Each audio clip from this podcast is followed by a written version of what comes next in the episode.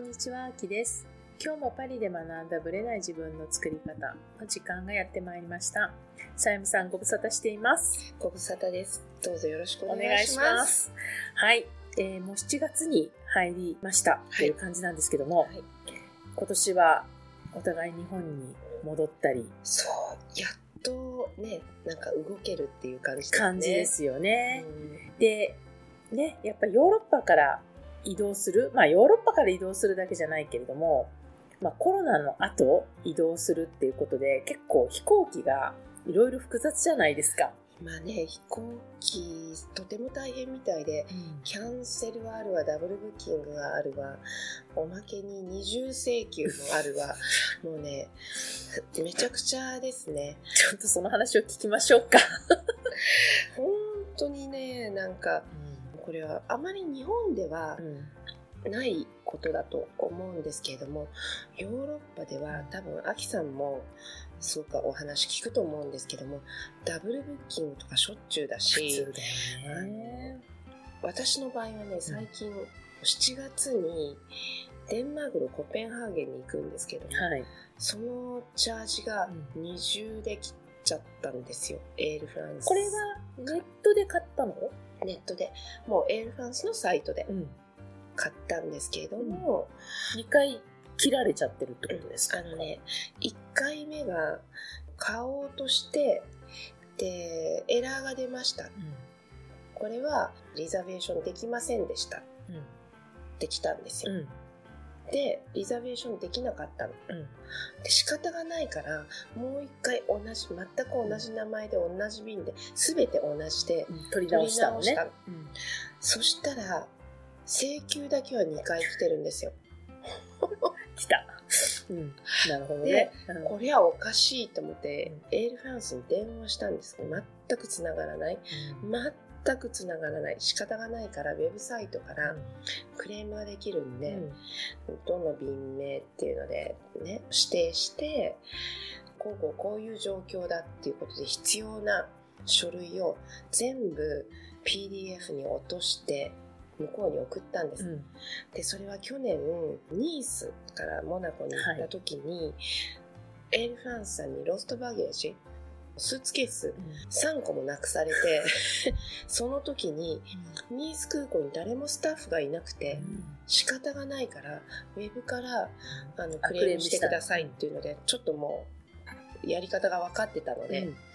今回もそういう風にね、クレームをしたんですけど、一切返事がない。で、出てくるのは空港スタッフ、あの、エアラインのスタッフがとても限られてるので、あととてもたくさんのクレームをいただくので、時間がかかりますと。いうね、お返事が来て、いつまでかかるんだろう？みたいな感じで今待ってる状態。だけど、これはまずいって思うので、うん。請求されては困るので、うん。請求っていうかね、引き落とされては困るので、うん私のカード会社なんですけども、うんはい。アメックスに電話して、で、日本のカードなので、日本のアメックスのカードなので、電話して、ブロックしてもらいました。うん。事情を説はい。明して。で、アメックスさんの方から、うん。エールフランスの経理の方に交渉します。これをリサーチしてもらいますっていうことをおっしゃってくださって、案件名とかも番号をいただいて、で、これで今後全部あのこの番号を持ってフォローし合いましょうっていうことで、なんて素晴らしい対応と思って、今アメリカの会社とフランスの会社の対応の違いをあからさまに感じましたね。あ正直、航空会社の中でもエールフランスはまあまあ悪名高い方なので、かなり notorious だと思います。なんだろう。ごめんなさいね、エールフランスに働いていらっしゃる方。はい、でも、これはね、カスタマーの 声、生の声です、生の声ですので、必要かな、こういうことをそうですね。発するのは。うんだから、まあ問題ない人はね、全然問題なくいけてる人かもしれないけど、うんね、一時期ほら、パリ、日本で5便飛んでたじゃないですか。そうなんですよね。ね、で、その時に、あえてどこを選ぶかって、エールフランス選ばないですよね。私は一回乗ったきり、フランスに移住してくる便以来乗ってないです。来る時ねこっちにね来る時に悲惨な思いをしたのでもうそれ以来二度と乗らないと思ったんですけども乗らざるを得ない状況があって、ね、こういうことに。まあ、今回は日本に行くためのものじゃないからね。ヨーロッパ便だからね。ヨーロッパ内だったので選んだんですけど、やっぱり毎回毎回トラブルがある。そうね。ロストラゲージに二重請求ですよね。毎回ですよ。これってちょっと普通じゃない？普通じゃないですよね。私はね一回乗った時にうん。コーヒーこぼされたんですよ。うん。私の手の上に。でももう次のお客さん行っちゃってるから熱っとか言ってももうわざわざ声かける間もなく行ってしまってもうだからよそ見しながらコーヒー入れてるから。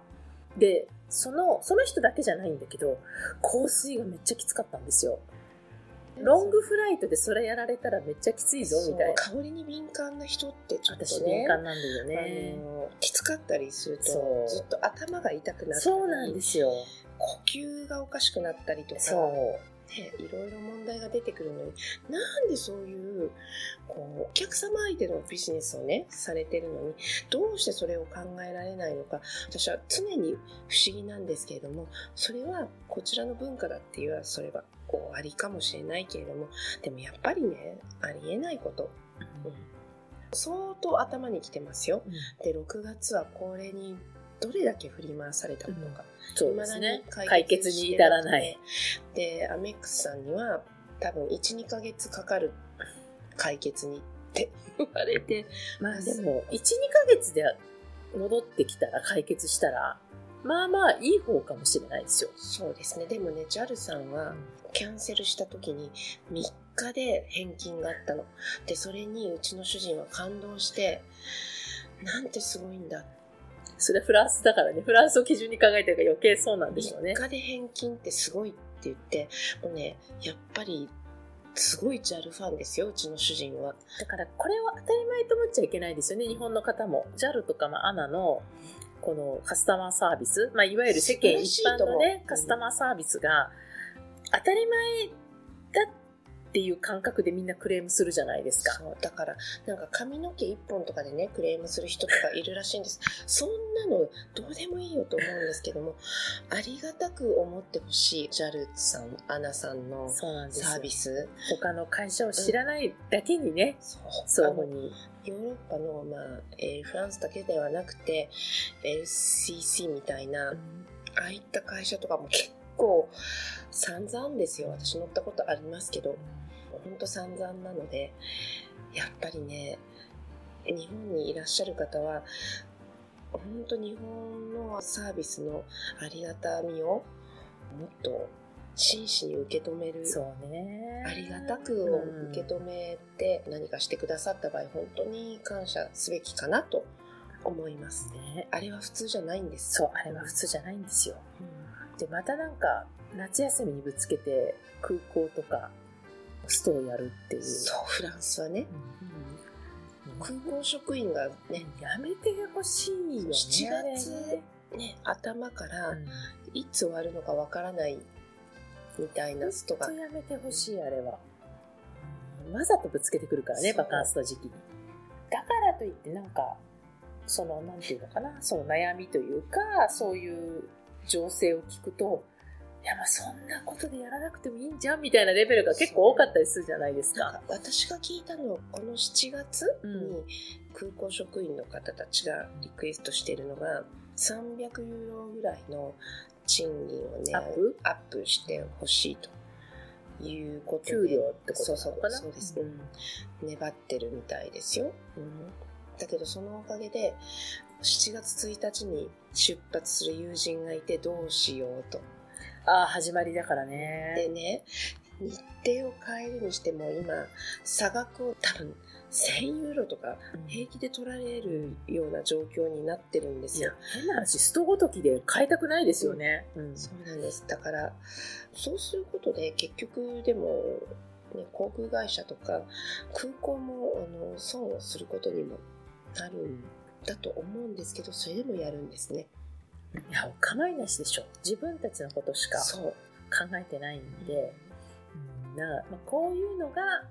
っぱりヨーロッパでは普通っていうかまあね特にフランスの会社は当たり前だという感覚に立てば、まあ、正直本当髪の毛一本とか、なんだろうな結構日本って厳しいじゃないですかすぐなんか土下座しろとか。そうなんなんで土下座するとそんなに気持ちが和らぐんですかねなんか私いつも思うんですけど、土下座しろって何なのっていつも思うんですけど、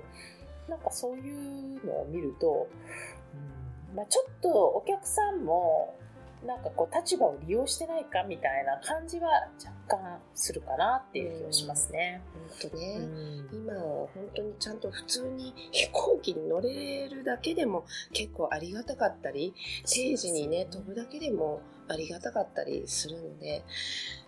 またそのもっとこう微細なね、クレームっていうのはどうでもいいようなことはもう忘れておいた方がいいのかなっていう感じもしますよね。うん、まあ、どちらにしても日本の常識はこちらでは非常識だっていうところをね、うん、知っていただきたいなと思いました。それでは本編スタートです。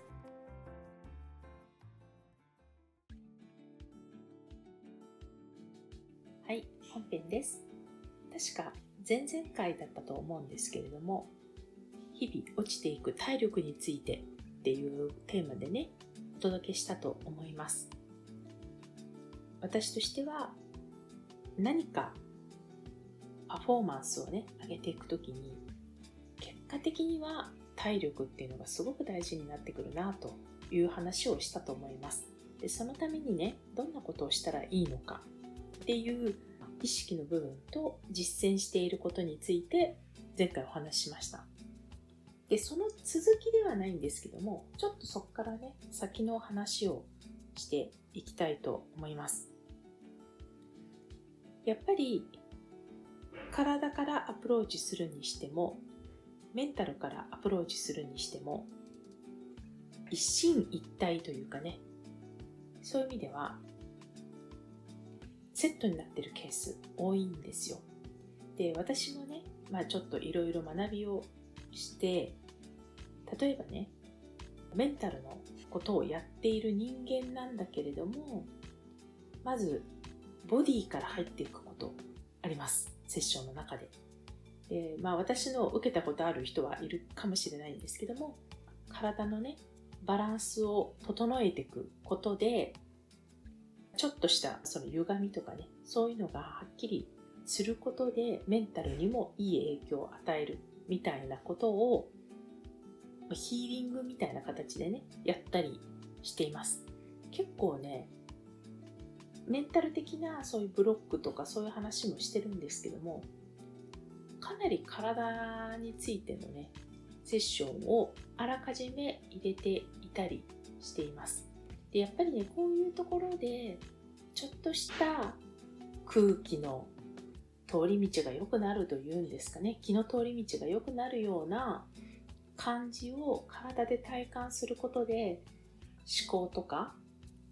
感情とか要はマインドですよね。意識の部分が変わっていくっていうことあります。例えばノート術をやっていてゴールがわからないゴールが見えない何やりたいか全然わからないっていう人はもちろんマインドからのアプローチもするんですけど体もね結構疲れていたりストレスを抱えていたりそれによって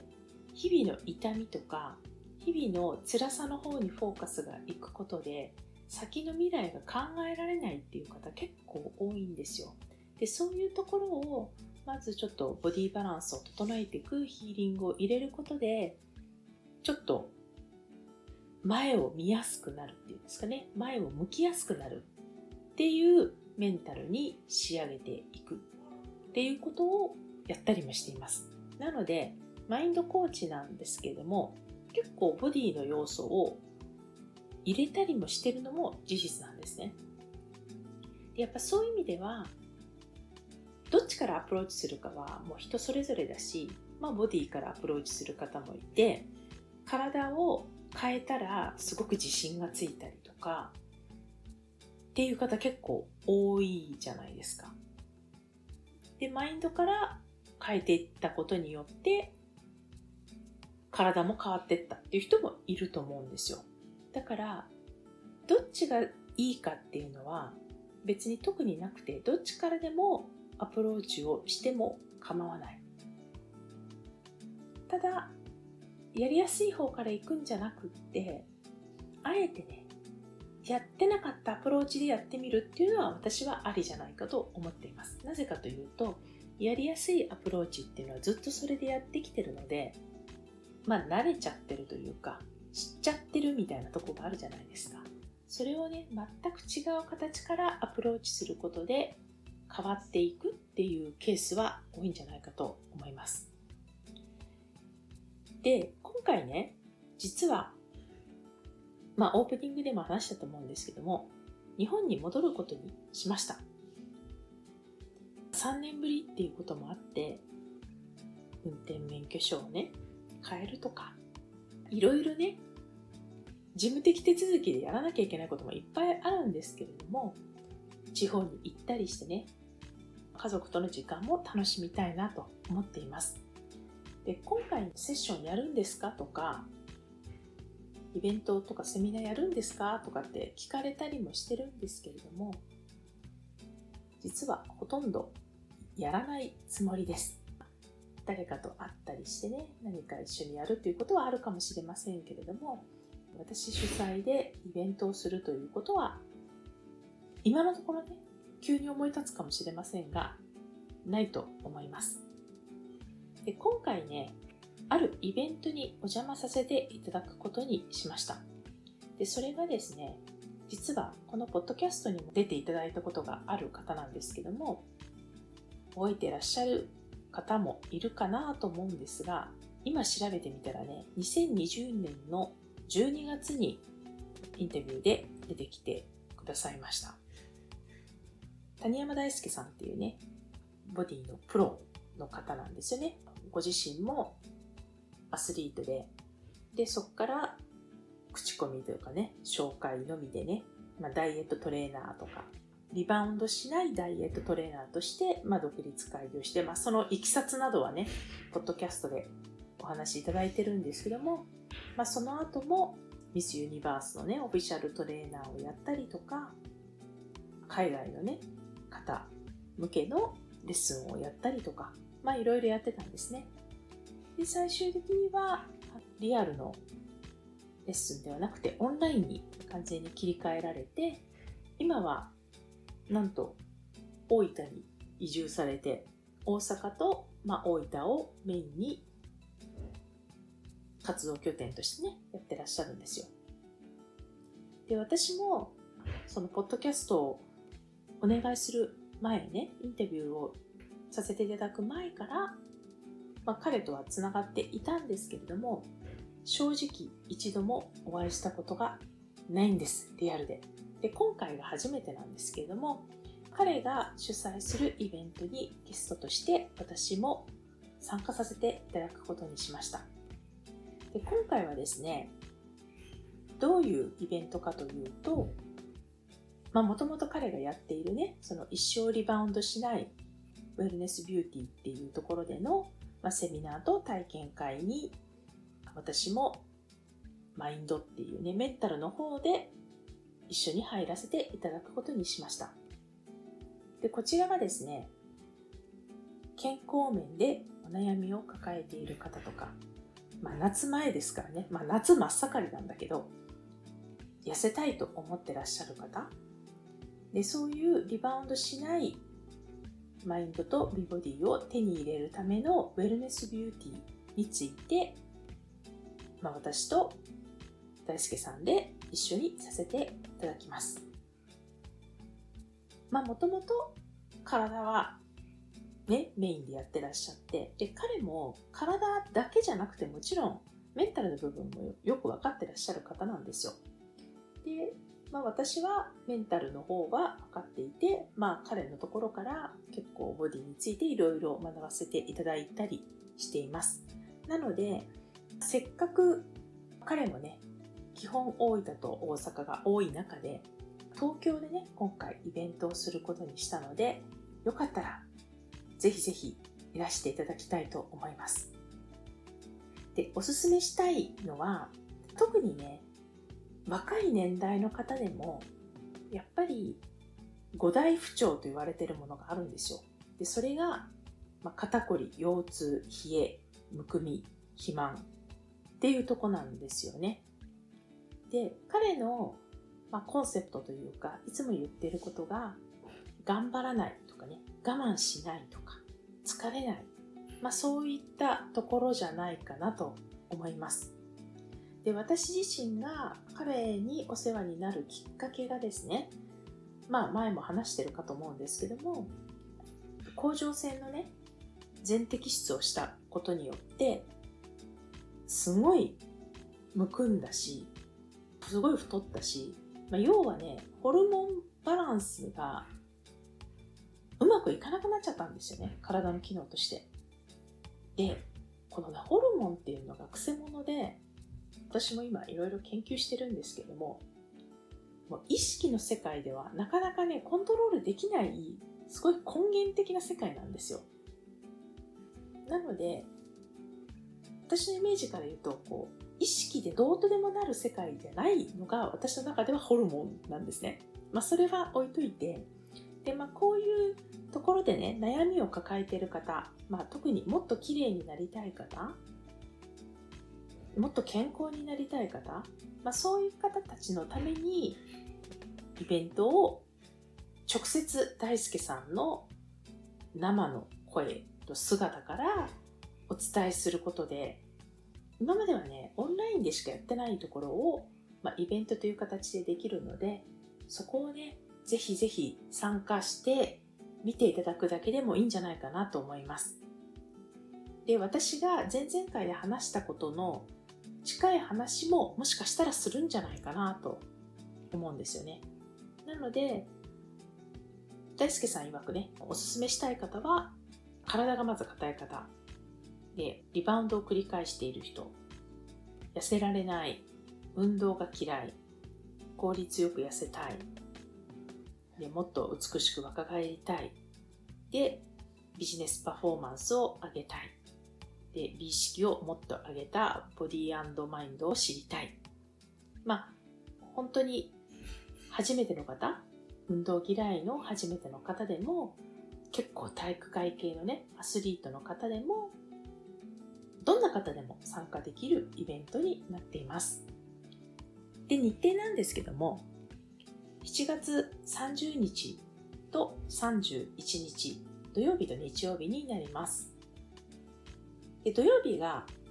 13時から、で、日曜日が10時から。それぞれ3時間。で、場所を借りてね、やるので、動きやすい服装でいらっしゃればいいなと思ってます。詳しくはね、概要欄の方に書いてあるんですけども、まあ、ヨガマットかバスタオルかなんかを持ってらっしゃるといいんじゃないかということです。で、金額の方はね、税込みで7700円。これ、相当破格だと思います。オンラインじゃなくてリアルでこの値段で大輔さんから学べるのはすごくお得じゃないかなと思いますので、よかったらぜひお早めにお願いします。で、これ人数限られてるので、スタジオ借りてますので、限られてますので、ぜひぜひ日程が空いたら、もうすぐお申し込みいただく。あるいは、もう日程これから調整するでも先に申し込んでおくのがいいんじゃないかなと思います。まあ、30と31日は同じ内容をお伝えするんですけれども、多分ですけどね、大輔さんも私もその時のメンバーの雰囲気、ノリに合わせて多分言うこと変えると思うんですよね。なので、まあ皆さんのグループのね、雰囲気も合わせて、その中でベストなことをお伝えしていきたいなと思います。なので、正直、私今回、イベントはこれにしか出ないと思うんですね。リアルで。だから、直接東京で私に会える機会は、今回を逃すと、またしばらくないんじゃないかと思うんですよ。まあ、体を動かす場なのでねなんか、素敵なドレスを着て登場するってことはないんですけれども、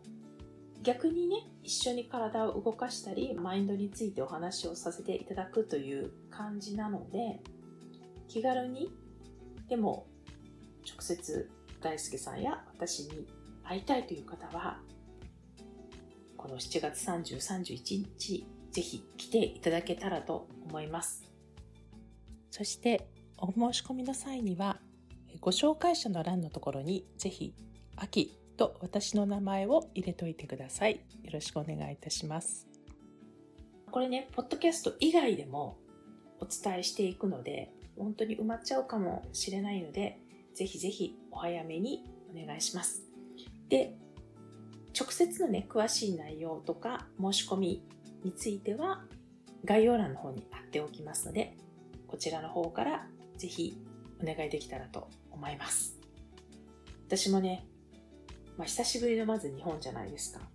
で、久しぶりの湿度ですよね。なので、体が疲れ切ってるんじゃないかなと思うので、ちょっと体を慣れさせる意味でもね、皆さんとお会いして一緒に体を動かしてね、メンタルも体もいい形に持っていけるようにできたらなと思っています。ということで、よかったら7月30、31日お待ちしています。また来週お会いいたしましょう。ありがとうございました。